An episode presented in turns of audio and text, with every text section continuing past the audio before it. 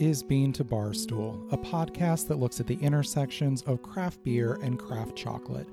My name is David Nilsson. I'm a professional beer writer and an advanced Cicerone, and the creator and host of this show. The music for this episode is by my dear friend, indie folk musician Anna P.S. You can find out more about Anna's music in the show notes or at her website, annapsmusic.com. You can find links and information about our guests in the show notes as well. I hope you enjoy this episode of Bean to Barstool.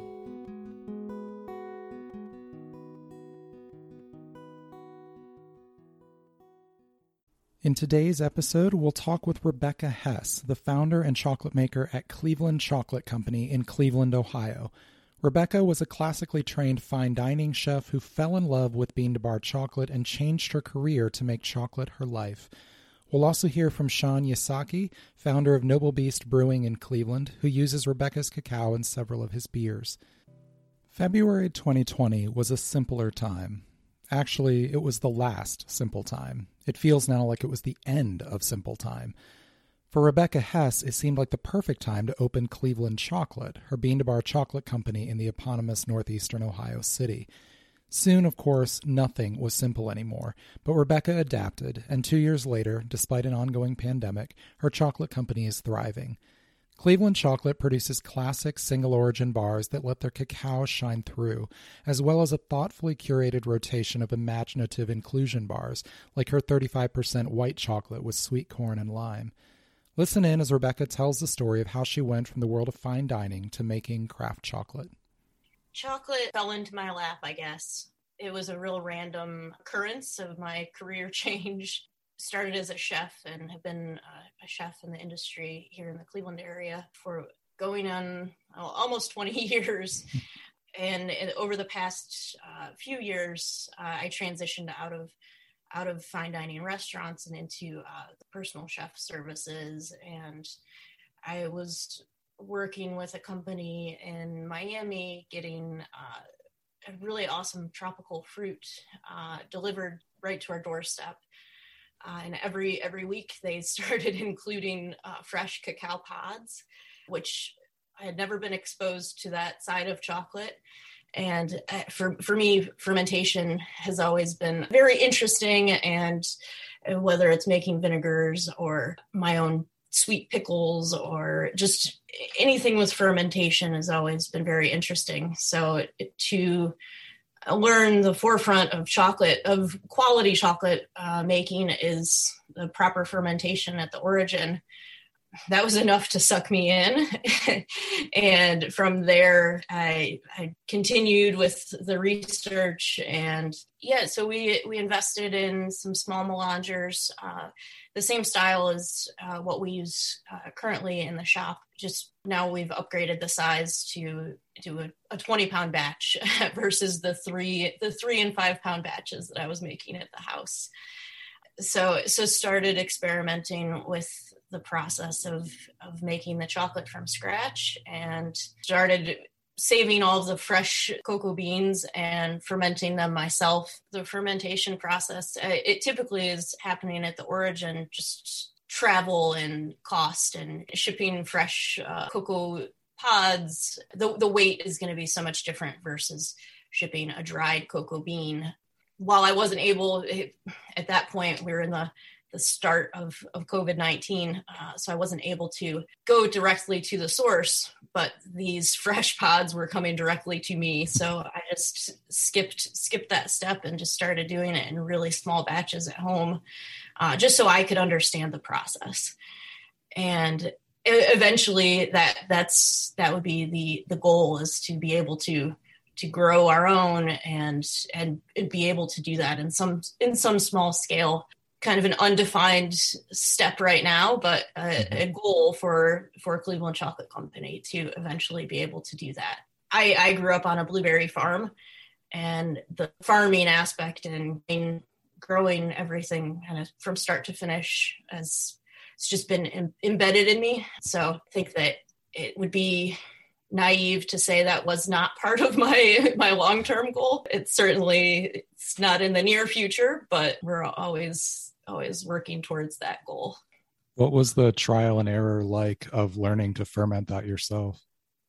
it was interesting just to be in Cleveland trying to to ferment and dry beans uh, in a cool in a cool house versus a, a, nice hot tropical climate. So with the fermentation, uh, the the temperature is so key getting a ferment to start and actually continue to to produce the proper bacteria that you're looking for. I, I used a lot of uh, banana leaves that went into Chinatown and got some banana leaves for for covering the bowls and making is most of a, traditional uh, experience as I could in the dead of winter in Cleveland.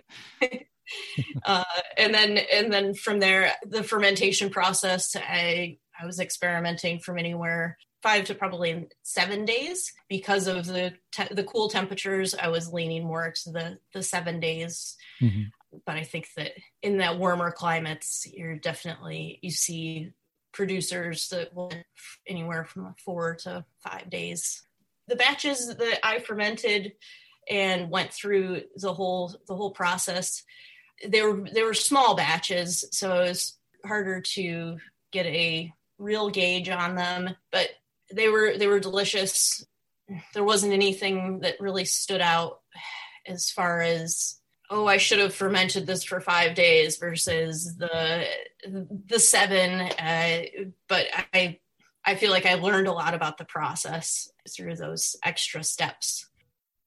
So obviously you can't do that at the scale that you're producing chocolate now. As you mentioned where are you sourcing your cacao from uh, so I'm working with a great company. Uh, they're a certified B Corp out in uh, Berkeley, California, called Uncommon Cacao and they are sourcing uh, some of the best, highest quality uh, organic and and some conventional cows from all over the world. So I'm working with uh, seven different origins right now, producing range from 15 to 20 different bars out of those offerings. Do you have origins that you've developed a particular affinity for? I really love working with of Haiti. Like I mentioned before, I grew up on a blueberry farm, and the the flavor profile with this one is just full of blueberry and vanilla and hazelnut.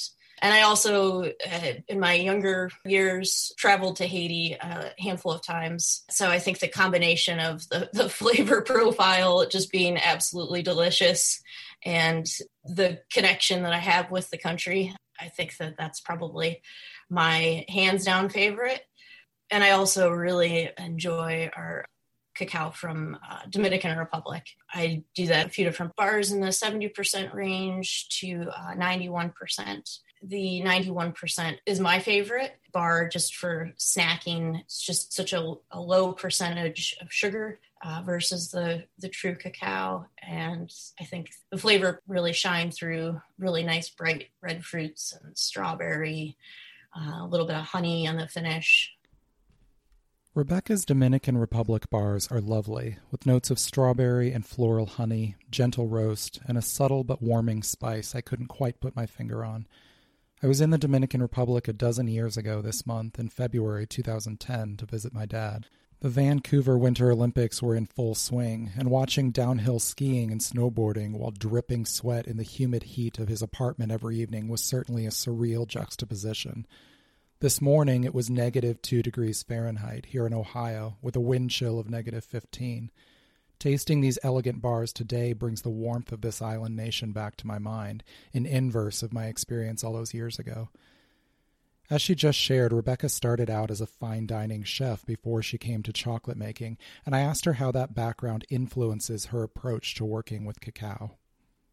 Whether I'm cooking savory food or putting together a new chocolate origin bar or bonbons, I think that I'm always looking to just highlight the natural cacao itself and the natural ingredient. The inclusions are are fun but I think that it's more of just highlighting those natural characteristics that come with each of those origins. And as a as the chocolate maker not getting in the way. And i think that it's kind of a, always been my approach whether it's food or chocolate so I think kind of continuing away from the food side and moving into the chocolate world, it's been still a natural occurrence and a natural feeling where it's it's just trying to highlight what those farmers and growers produced and not get in the way of it and mess it up.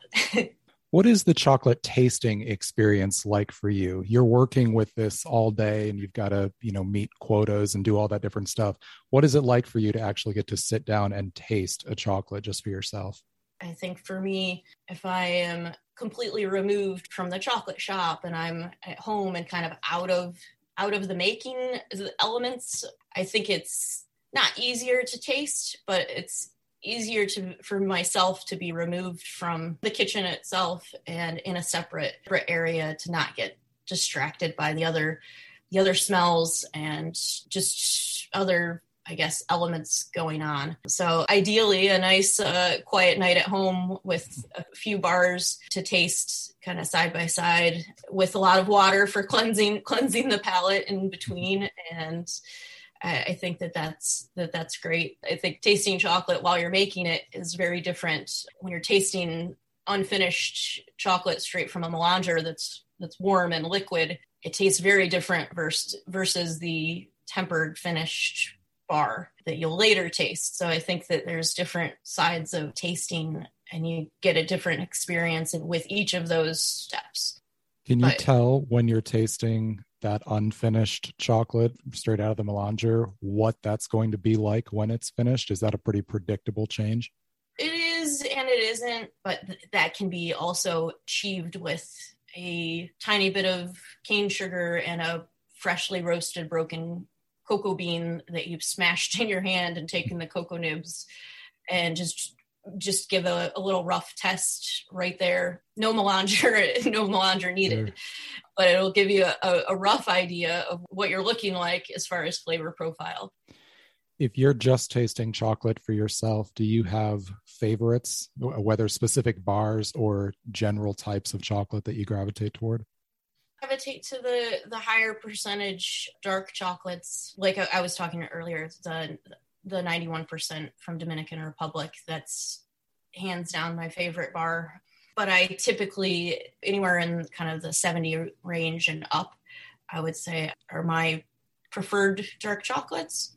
But I I haven't met a, a lot of chocolate that I don't like. It's just more of the preference of if I'm gonna if I'm tasting a bar or if I'm actually going to consume the better part of a bar. so I, I really enjoy more of a, a medium roast. So as you can actually taste some of those lighter floral and the fruits that come out in a lot of bars versus a really dark roasted, super fudgy bar.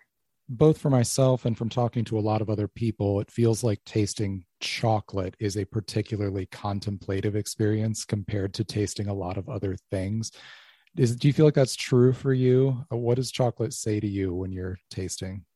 I do. I think that each chocolate can say something different in each each of its own settings. I think that it's more of what you're looking for it to say to you. And i think that being able to really just taste those underlying flavor profiles i think that that's like the most important thing is to to really taste what that origin tastes like. And just just like wine and coffee i think that the the regions really impact the flavor so much. And you can you can essentially sit on your couch and take a trip around the world with chocolate. I think that that's very interesting side of chocolate that i never saw before and never realized existed so, being there in Cleveland, you have a bunch of very good craft breweries around you, and you have worked with uh, at least one of those, Noble Beast Brewing.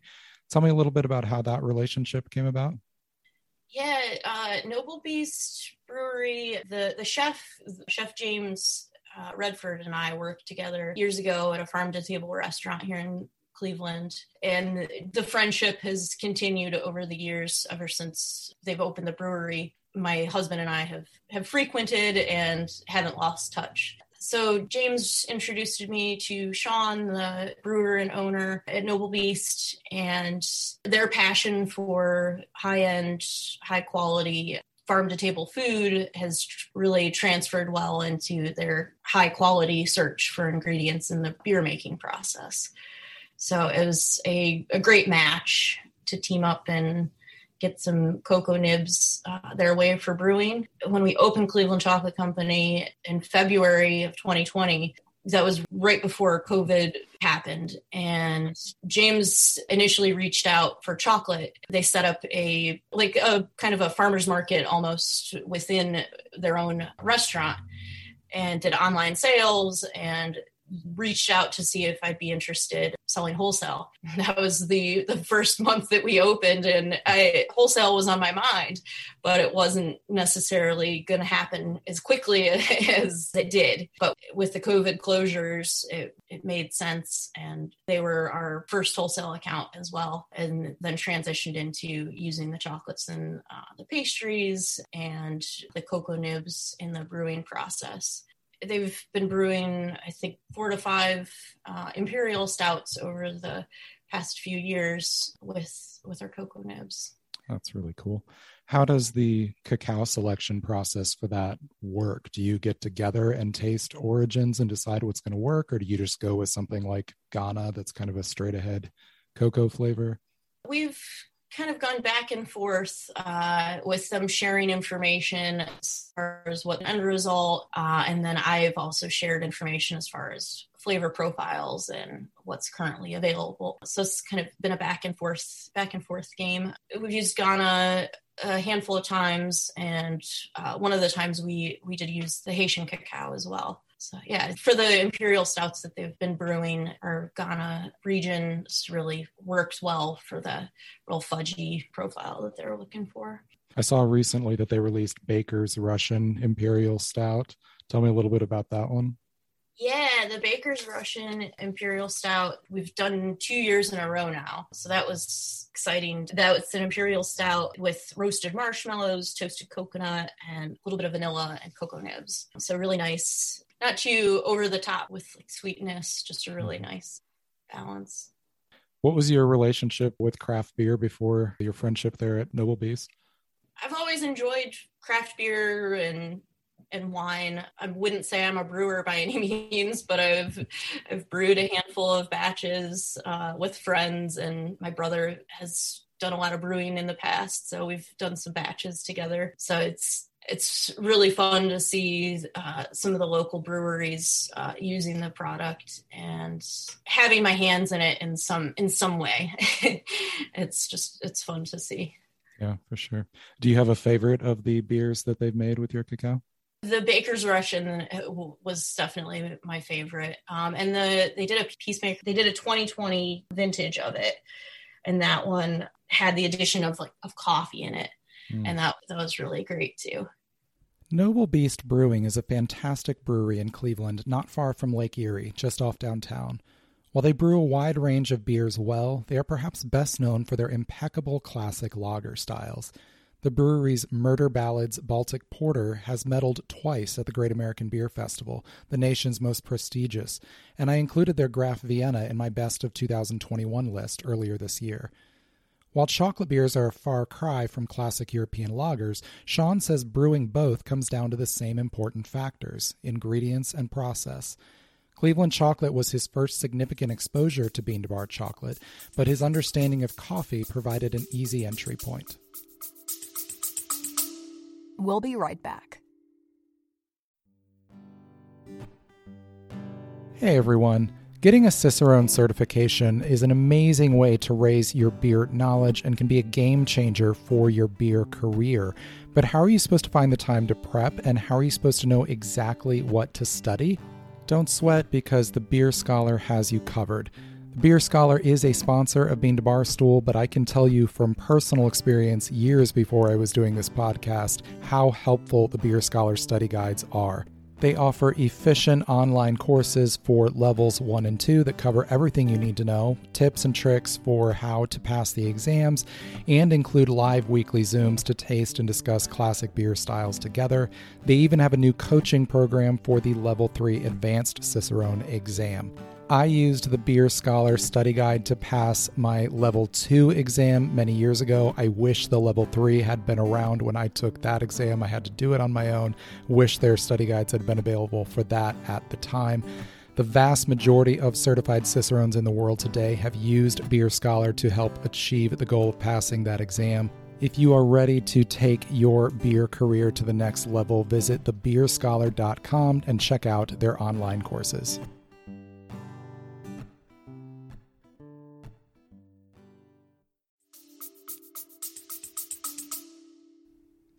I wouldn't say I was super familiar with bean to bar, but you know, having a little bit of knowledge on the coffee side of things and, and how some of those relationships between you know growers and wholesalers and purchasers here have improved and ways that you know those relationships can really benefit the growers. Um, I was I was aware of a lot of the similarities. Uh, Rebecca had specifically mentioned a few of the beers that you have uh, used her cacao in. She talked about Baker's Russian Stout. Can you tell me a little bit about that one?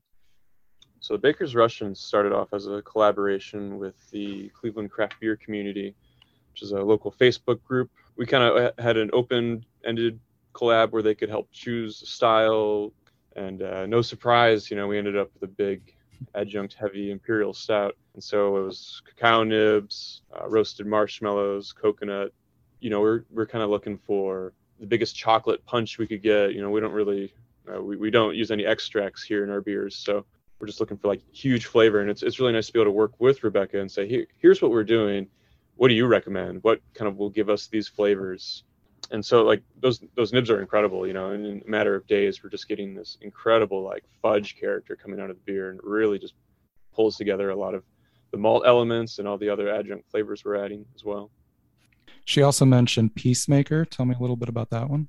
Peacemaker was a, a kind of a long boil imperial stout. I think that one boiled for over five hours. And again, I think we kind of use the same nibs and same technique and, just really wanted that fudgy character to go along with the like kind of over caramelized wort that we were making. She mentioned for that fudgy character that she was suggesting Ghana nibs. Ghana is kind of classic for having that straight ahead chocolate cocoa flavor. Mm-hmm. Uh, what about some other beers? Have you used her nibs in other experiments? We started using them in our uh, cookies and milk stout, which is our you know our, our Christmas themed uh, imperial stout. So we don't do a traditional Christmas ale. We kind of make this big uh, cookie inspired imperial stout that was based off a cookie that we used to sell all the time in our, our kitchen, but um, kind of has a, a bunch of those same ingredients: oats, chocolate, vanilla, pretzels, even. So let's talk a little bit about process. You mentioned that in a couple days you get that fudge. I assume you're just putting these in in secondary to cold steep. Yeah, we um we hang them in, in bags, weigh them down, and, and put them in secondary. Yeah. And how long is that usually taking? We get a pretty nice flavor contribution by day three. We have not found that they over extract. I haven't kind of picked up any unwanted bitterness or anything like that. So if we have the time they'll stay in for probably a little over a week. Okay. So it's a little more forgiving than something like coffee that you're steeping in there. Yes. Yeah. I found them, yeah, very forgiving. Was there any trial and error to figuring out the best way to do that? We've certainly played around with, you know, the weights, how, how much we're using, the volume. Other than that, we get pretty quick extraction and it's diminishing returns after that. So really by, you know, three to five days, uh, we're getting really nice flavor out of it there been any surprises along the way that you weren't expecting with working with this high quality cacao? I think a, a nice surprise is is how the flavor ages. Not that it is harsh to begin with, but it does round out. You know, in the in the package even that intensity stays. It gets a little bit rounder, maybe even a little bit more, um, you know, kind of milk chocolatey, kind of that warmer sweetness to mm-hmm. it. Had you ever brewed with more commodity cacao before this? Earlier, we did do something um, you know, just kind of something random that we purchased online. Mm-hmm. Uh, didn't know a whole lot about it and did not get that same intense fudge character that we really love out of, uh, you know, Rebecca's beans. What's next? Do you have plans for another cacao beer that you would like to experiment with? I don't think we have any plans in the pipeline. The Cookies and Milk Stout is an annual beer. The Baker's Russian is probably turning into that because we did that initial single batch for the collaboration. It was great. We ended up canning it, but because of that, there was barely any draft, and that beer was just screaming to go into bourbon barrels. and at the end, we just we didn't have enough left over, so we brewed a double batch this past fall. Uh, we still have some on tap now, and actually today we'll be filling those bourbon barrels, and I think we'll have six, you know, age those for a year. So I'm really looking forward to the interplay between that, you know, that such a rich decadent beer and then mm-hmm. the time in barrels. I think is it's going to be a really really fun beer. How do you anticipate that chocolate flavor aging and interacting with the barrel after that long? I think it'll last and, and be really nice. I mean, we still have some of the cans from that first run of the Baker's Russian, and they're they're as fudgy as ever. You know, we ended up actually entering that beer into Great American Beer Festival, and we entered it into the chocolate beer category. Mm-hmm. And these cans were already quite old at that point. Uh, you know, it's a 12% beer. It's going to hold up really well. You know, we didn't end up medaling. Kind of, we were kind of squeezing a a big adjunct stout into the chocolate beer category. So it might not have been the best fit, but we did that because the chocolate held up so well and was still so intense. When you drink it, you know, some of the other adjuncts had kind of fallen away as you might expect, but the chocolate was present as ever. So, what's your relationship to bean to bar chocolate or craft chocolate now after your exposure to Rebecca's chocolate? Are you a, a fan of just eating the chocolate on its own? Uh, absolutely. You know, anytime we we buy nibs from her, a couple little little bars get thrown in as a freebie, which is really nice. Definitely have to take one of those home to uh, please the wife.